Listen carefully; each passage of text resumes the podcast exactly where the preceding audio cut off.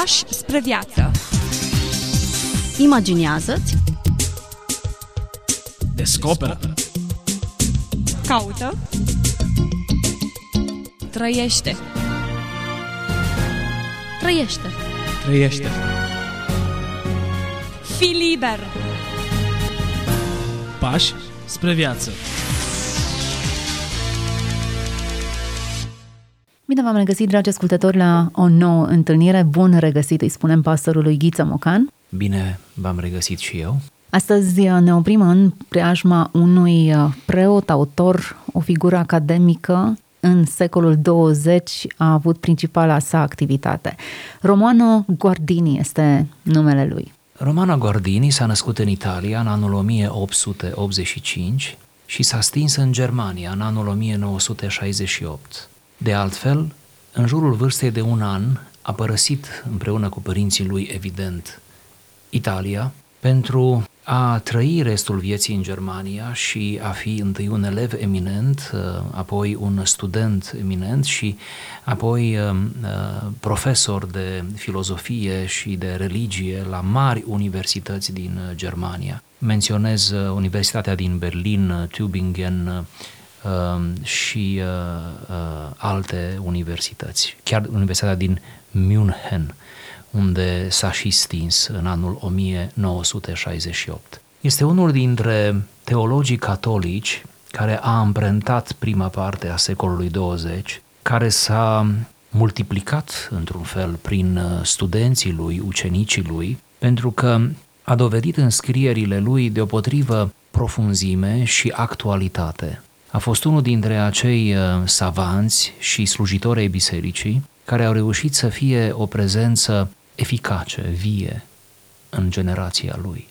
Vedeți, de obicei oamenii mari au serioase probleme de adaptare la realitate, la prezent. Și din cauza acestor uh, probleme, care pot fi înțelese dacă intri în mintea lui și în uh, preocupările lui, oamenii mari uh, amprentează în timpul vieții destul de puțin.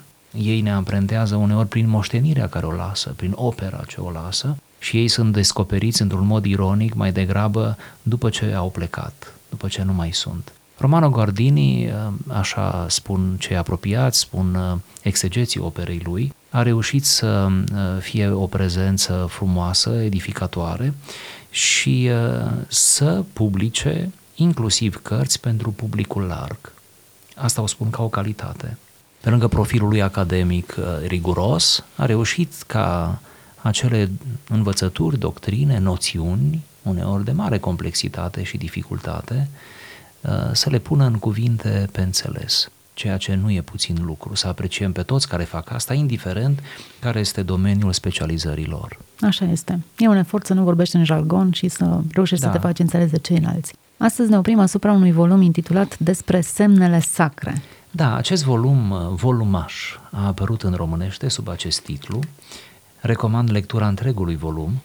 Volumaș, ca să păstrăm volumaș, da. expresia. E bine să zicem volumaș pentru că e adevărat și pentru ca să nu-i speriem pe ascultători. Uh, iar din, uh, din această lucrare am extras trei citate scurte pe care le putem intitula dimineața, amiaza și seara.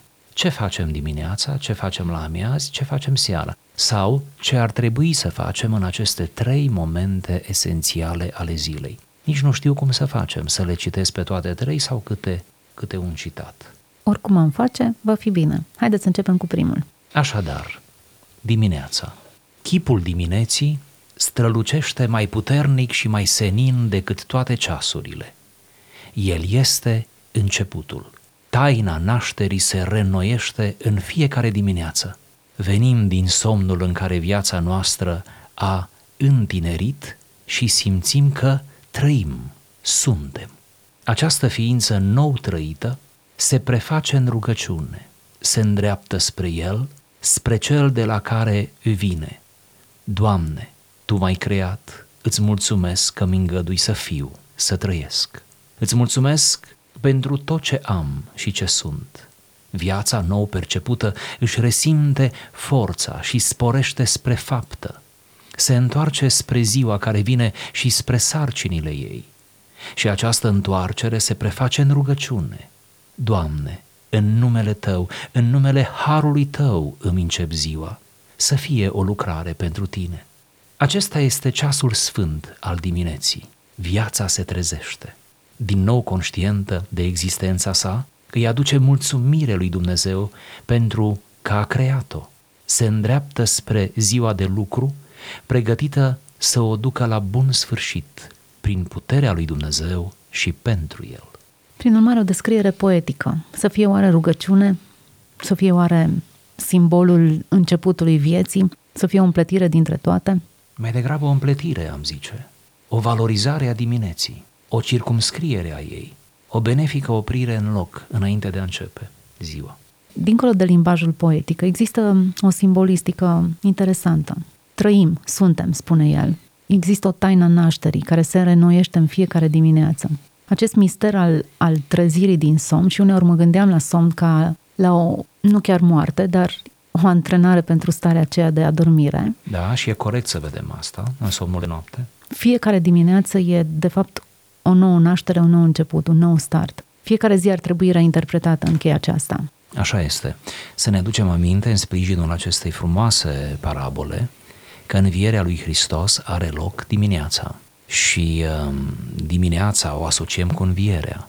Întunericul, uh, ziua care se pleacă spre seară, poate chiar seara, îl asociem cu răstignirea, cu moartea, mm-hmm. cu mhm. întunericul care a cuprins întreaga țară. Acel întuneric trebuie pus în antiteză cu lumina dimineții învierii. De asemenea, uh, la o scară universalistă, istoria întreagă, istoria omului pe pământ, poate fi văzută ca o noapte, ca o beznă, iar uh, învierea de apoi poate fi văzută ca, uh, din nou, ca o dimineață. Iată câte metafore frumoase pe care le putem aplica mai mult sau mai puțin conceptual uh, la viața noastră. De aceea, bucuria dimineții este un fapt pe care toți îl trăim, pe care îl simțim, chiar dacă niciodată poate nu stăm în loc să, nu știu, să le explicăm, să scriem despre el, să vorbim despre el. Într-un fel, în aceste uh, frumoase gânduri, Romano Gordini nu face altceva decât încearcă să ne ajute să nu trăim banal momentele esențiale ale zilei. Să nu ne îngăduim să ne trăim zilele în, în motonie, în banalitatea lor, ci să ne bucurăm de momentele esențiale. Interesant această ființă nou trăită, dacă întruchipăm fiecare început al zilei cu o naștere și ar trebui să ne dăm acest restart al fiecarei zile, ființa asta nou trăită se preface în rugăciune. Adică rugăciunea devine transformatoare. Nu nașterea în sine e reformatoare, ci rugăciunea care transformă. Adică, cel mai adecvat mod de a începe, cel mai bun început, este cel al rugăciunii, al închinării, al recunoașterii lui Dumnezeu ca și creator a toate, ca și mântuitor, ca și călăuzitor, ca și domn peste viața noastră, este cam ceea ce ne învățau înaintașii noștri spunându-ne să începem ziua cu Isus. Într-un fel, dacă respectăm uh, terminologia lui, această ființă nou trăită se preface în rugăciune. Dacă nu te-ai rugat, încă nu te-ai transformat, n-ai început practic ziua. Da. Ești încă în somnul acela al morții. Ființa da. ta este întreaga morțită. Da, uh, suntem chemați ca să facem din zi ceva cu totul nou, să nu o lăsăm să fie o prelungire, nu? a nopții, ci să fie ceva cu totul nou, să-i punem un bun început. Așadar, forța care sporește spre faptă se transformă, toate astea se transformă în rugăciune, toată energia necesară pentru ziua respectivă devine activă în momentul în care ne rugăm. Nu știu dacă percepem lucrurile acestea. Unii se roagă din obicei, alții că se simt vinovați dacă nu se roagă, alții, alții din, din frica să nu li se întâmple ceva. Exact, nu? aproape ca un talisman pe care îl dețin faptul că și-au rostit rugăciunile. E cum ar fi să privim rugăciunea din prisma aceasta? Ea declanșează, de fapt, energia necesară unei zile, de-abia atunci trăiești cu adevărat. În tradiția iudaică și apoi în cea creștină, după cum se vede și din aceste citate, diminețile erau foarte importante. Existau în tradiția iudaică trei momente de rugăciune, așa numitele ceasuri. E bine, prima, primul moment era, judecând după ora noastră, era ora 9 dimineața, al doilea miezul zilei la ora 12, al treilea după masă la ora 3, ora 15. Deci, iată, la un interval de 3 ore, între cele trei momente, avem această dispunere simetrică a devoțiunii evreului înaintea lui Dumnezeu. Și astăzi evreii ortodoxi, cei care își uh, trăiesc credința, au grijă ca la aceste ore de rugăciune să se roage oriunde s-ar afla. De aceea să nu fim prea surprinși când vedem în aeroporturi, da? Uh, scenă de felul acesta sau în alte spații publice. Ei n-au o problemă cu, cu cei din jur. Am ca văzut la să- trecerea de pieton, la... Da. Chiar în cele mai când vine surprinzătoare, ceasul, ceasul rugăciunii, eh, ei se roagă. Eh, Să privim asta cu candoare și cu un anumit respect. Creștinii au preluat lucrul acesta. Nu ne îndoim că apostolii au ținut ceasurile evreiești de rugăciune. Avem chiar dovezi în Scriptură, în faptele apostolilor, unde citim că Petru și Ioan se suiau la templu la ceasul rugăciunii. Observați o rânduială a zilei pe care apostolii, sigur, această rânduială au transmis-o mai departe și apoi eh, eh, a rezultat în creștinism, cum citim în scrieri din secolul III, secolul IV, la uh, Ieronim, Tertulian și apoi în omiliile lui Ioan Gură de Aur și a altora, um, deja uh, creștinii sunt educați ca să nu rateze cele trei momente ale zilei. Chiar dacă nu există rigoarea orei, să nu uităm, în- în- trăim în vremuri sau ne referim la vremuri uh, fără măsurarea timpului, fără ceas, uh, dar dimineața uh, la prânz și seara să fie trei momente de tihnă, trei momente devoționale în care să te rogi, în care poți să faci și altceva, sigur, acum noi recomandăm uh, să citim în scriptură, să medităm, nu știu, să cântăm, dar uh, ceea ce nu trebuie să lipsească, ceea ce unește aceste trei momente este rugăciunea. Îmi place cum este descris conținutul rugăciunii, pentru că cea mai mare dilemă, nu, a noastră a tuturor este oare mă rog cum trebuie? Ei bine, în, în textul acesta, Romano Guardini spune, prima oară îi aduci mulțumire lui Dumnezeu pentru ziua pe care a creat-o. Îți mulțumesc că mi îngădui să fiu, Exact. să trăiesc. Asta e, cred că e primul lucru pe care trebuie să-l spui. Conștientizez că exist și exist datorită ție. Și apoi mă îndrept spre ziua de lucru pregătită să o ducă bun la, la bun sfârșit prin puterea lui Dumnezeu și pentru el. Prin urmare, astăzi sunt anumite lucruri pe care eu trebuie să le fac prin puterea ta și pentru tine. În numele Harului tău îmi încep ziua, să fie o lucrare pentru tine. Esențialul. Prin urmare, nu e o rugăciune care să te păzească de primejdii, de rele, de eu mai știu ce, ci ceva mai mult aici. E o rugăciune Trăiesc care pentru te tine. responsabilizează, nu? Și cumva îți plasează existența exact în centrul în care trebuie. Adică trăiesc pentru el, datorită lui, tot ceea ce fac el e cumva, se învârte în jurul persoanei sale, nu a nevoilor mele. Da. E mai mult decât rugăciunea aceea de protecție, de Doamne, fii cu mine, mă păzește, nu? Și dacă menținem jocul acela pe care l-am inițiat, dimineața nu doar ca început al zilei, ci ca început al vieții, momentul în care îți dai seama că existi. Nu știu care a fost vârsta la care v-ați dat seama că sunteți, dar mi-am amintesc de un moment cheie în care mi-am dat seama că eu sunt eu. Eu nu sunt nici sora mea, nici părinții mei. Momentul Procesul în care acela iei de... act de proprie existență. Exact, de diferențiere în care dintr-o dată mi-am dat seama că eu sunt eu. Ei bine, acel moment, dacă îl suprapunem cu recomandările pe care ni le face Guardini, e momentul în care încep să îți dai seama că existi datorită lui Dumnezeu și încep să-i mulțumești. Da, chiar așa. Să mai mergem spre un alt moment al zilei sau e Sigur. frumos de acest început și îl menținem? Să mergem spre amiazi. Între început și ajungerea la odihnă, respiră pe creasta zilei o clipă minunată, miezul zilei. Acolo viața nu privește în viitor, căci nu se zorește. Declinul încă nu a început, așa că nu privește nici înapoi spre trecut. Ea stă, dar nu e ostenită, ci plină de întreaga forță a mersului se află în pur prezent, iar privirea îi ajunge până departe, până în adânc. Cât de bogată e clipa amiezii. În oraș, unde toate lărmuiesc și aleargă, nu o simți. Dar ieși afară, umblă prin lanuri de grâu sau prin landa liniștită vara, când soarele e la zenit și depărtarea arde, cât de adânci devin atunci toate. Rămâi pe loc și timpul se scufundă. Se prea poate atunci să simți cum te privește veșnicia. În orice ceas ne vorbește veșnicia, dar cu amiaza ea e vecină. Acolo timpul așteaptă să se deschidă. Amiaza e prezent pur, plinătate a zilei. Eu nu pot să disociez ceea ce scrie el de momentele vieții și de etape din, din viața noastră. Poate noi doi ne aflăm în această amiază, în acea perioadă prolifică în care muncești din plin, în care ai ajuns la gradul acela de maturitate și toate motoarele sunt urate la maxim, Da, la maximum. în care ceilalți au așteptări maxime de la tine. Ei bine, amiaza e prezent pur, plinătatea zilei, miezul lucrurilor, acolo unde ne aflăm noi sau o parte din cei care ne urmăresc la această oră. O clipă bogată care trebuie valorificată. Înțelesuri adânci pentru care, pe care ar trebui să ne oprim și să le pătrundem. Pentru că dacă amiaza e încărcată de semnificații, suntem mult puțin cam preocupați ca să le gustăm.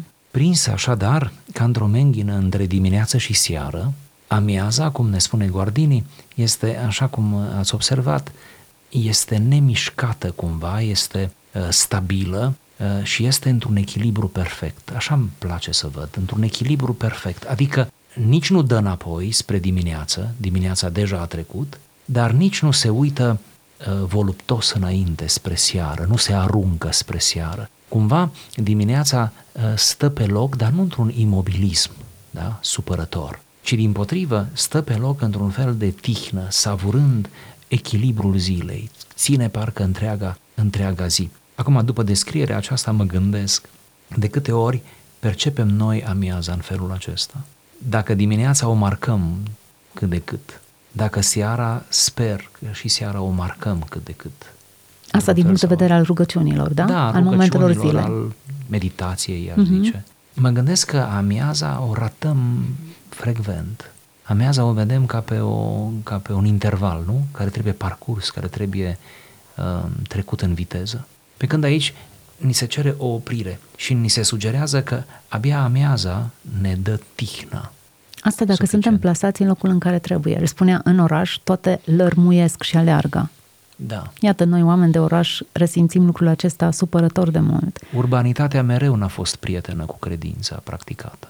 Sugerează, ieși afară, umblă prin lanuri de grâu, prin landa liniștită, vara, când soarele e la zenit. Desprinde-te. Și atunci ai timp să vezi cât de adânci devin toate. Hmm. Așa este. Poate ar trebui să învățăm să valorizăm uh, mai bine amiezile. Poate ar trebui și masa de prânz, să încercăm să ne facem uh, un mic festin.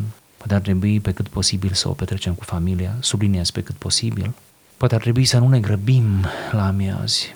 Poate ar trebui să învățăm să consolidăm relațiile la prânz, nu? Să nu ne bizuim prea mult pe seară. Vedeți, avem tendința să împingem parcă lucrurile esențiale pentru seara și de câte ori ni s-a întâmplat că seara le-am ratat, fie din motive de oboseală, de organizare, fie, fie și pentru faptul că n-am reușit să ne adunăm cu cei dragi, pentru că fiecare are drumurile lui, responsabilitățile lui. Copiii sunt mici cândva, o vreme, după aceea sunt mari uh, și ne trezim că foarte greu ne adunăm. Văd asta în familia noastră când copiii deja devin tot mai independenți, ceea ce e foarte bine, Uh, dar uh, foarte greu ne sincronizăm, am, am observat. E ceva nou cu care nu eram obișnuit. Dar trebuie să gestionăm asta, nu? Așa este. E un exercițiu care trebuie învățat. Până la urmă, urmei, da. familia în etape diferite are ritmuri diferite și e bine să-și înțeleagă ritmurile. Nu poți avea ritmul unei familii cu copii mici ca atunci când nu aveai copii. Sigur. Nu e capătul lumii, dar trebuie ajustare pe fiecare etapă. În orice ceas ne vorbește veșnicia, dar cu amiaza e vecină. Ce frumoasă perspectivă. De ce? Pentru că aici prezentul e pur. Te obligă să trăiești în prezent, nu în nostalgia copilăriei, nu în perspectiva serii și a Da, sau apusilor. ilu- iluzoria viitorului. nu? Exact. Te obligă să faci ceva cu prezentul tău. Să mergem înspre seară. Asta ca să încheiem ziua, cum se cuvine. Avem cumva și noapte? Nu, e doar dimineață, prânz sau amiaz și seară. Și seara are o taină. Ziua se sfârșește.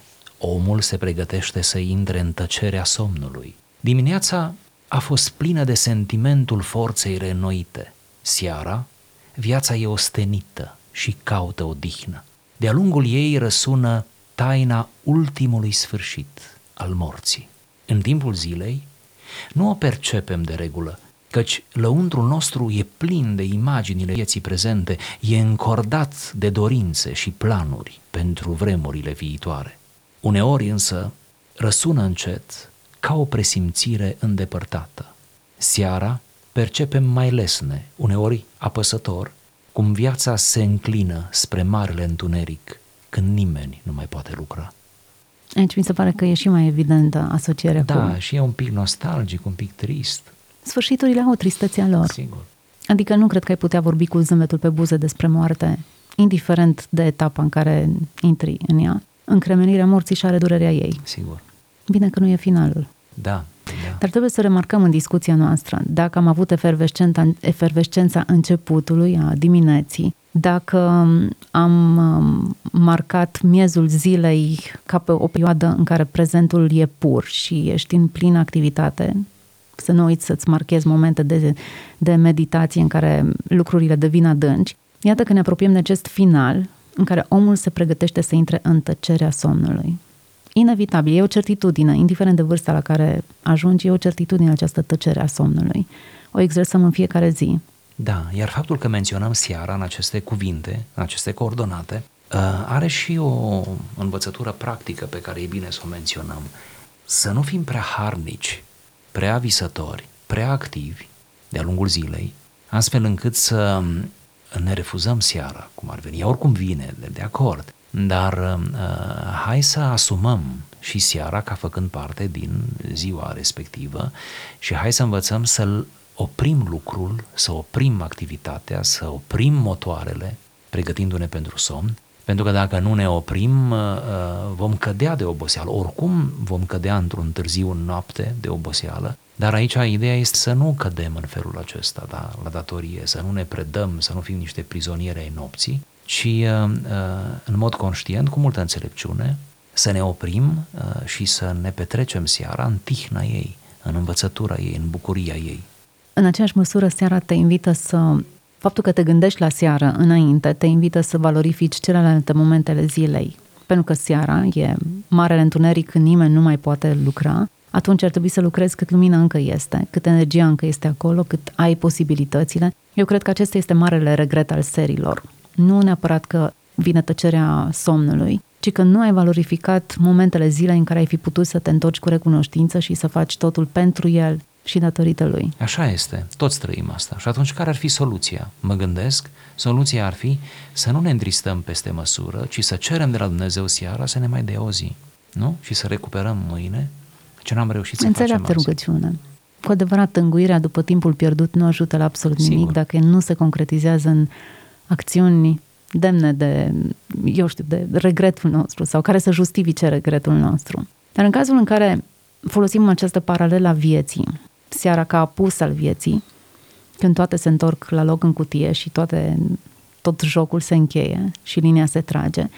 Poate că printre ascultătorii noștri sunt oameni care se află în această etapă. Nu neapărat vreau să le vând speranțe de șarte, dar m-aș bucura să aibă zâmbetul serilor și serile sunt frumoase și apusurile au farmecul lor. Poate noi doi nu am avea dreptul să le dăm sfaturi, pentru că nu ne calificăm. Dar nu am zâmbete ajuns, am putea. Da, nu am ajuns la senectute. De aceea mă voi mărgini să spun că am văzut și cunosc oameni ajunși la senectute, care așa de frumos îmbătrânesc, așa de luminos, așa de jovial, care nu trăiesc um, sfâșieri interioare puternice. N-au avut necazuri? Au avut, cum să nu? Și atunci? Îmi lasă însă senzația că acum, în ultimii ani, și ei știu bine că sunt ultimii ani, parcă se odihnesc de cele care le-au avut și le-au trăit. Îmi lasă această impresie și cred că nu e o falsă impresie. Cred că nu joacă teatru.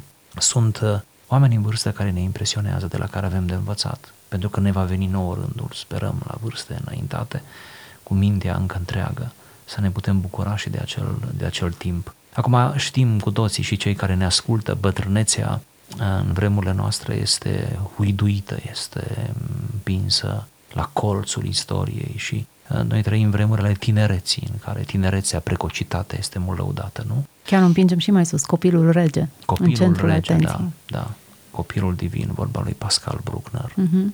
copilul divin, care nu vrea să se nască. Deci până acolo ajungem, până la forme de paroxism, de idolatrie a tinereții, a copiilor.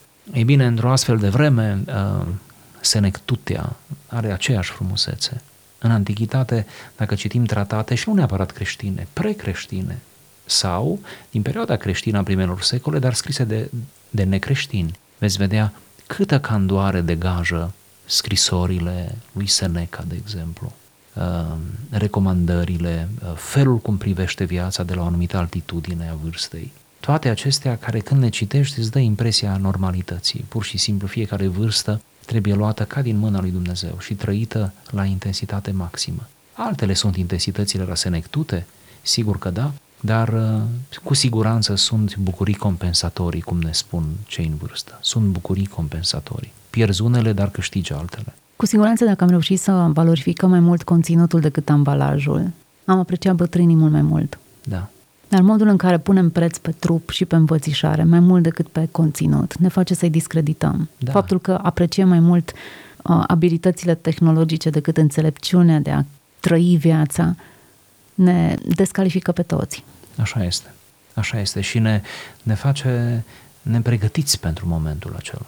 Prea mult accent pe, pe trup, astfel încât el slăbește, pentru că cel care cedează întâi în senectute este trupul, funcțiile lui toate se încetinesc. Ei bine, uh, uh, dacă mergem pe această perspectivă, când va fi să ajungem acolo, vom fi deprimați. Vom trăi o bătrânețe deprimată. Dacă ne schimbăm perspectiva din timp și conștientizăm că suntem mai mult decât trupul nostru, nu? Și că purtăm în noi experiențe acumulate, interesante, că purtăm un tezaur pe care cei mai tineri nu-l au din cauza vârstei, nu pentru că... Nu sunt în stare. Da? Dacă suntem conștienți de valoarea pe care o purtăm în noi, atunci mă gândesc că ne putem bucura de ea. Am ajuns la finalul emisiunii, nu al zilei, nu e seară încă, nici uh, fizic, nici uh, din punct de vedere al zilei. Însă am ajuns la finalul acestei emisiuni și sperăm că ascultătorii noștri, parcurgând aceste etape, au reușit să valorifice, eu știu, experiențele lor proprii, ca să identifice cum ar putea să valorifice mai mult momentele zilei, în așa fel încât să se conecteze cu Dumnezeu, să descopere adevărurile adânci în lumea aceasta atât de aglomerată și plină ca a noastră. Să trăiască cu Hristos în orizontul unei zile. Așa să ne ajute Dumnezeu pe toți. Să fiți binecuvântați! Pași spre viață Imaginează-ți. Descoperă. Caută. Trăiește. Trăiește. Trăiește. Fii liber. Pași spre viață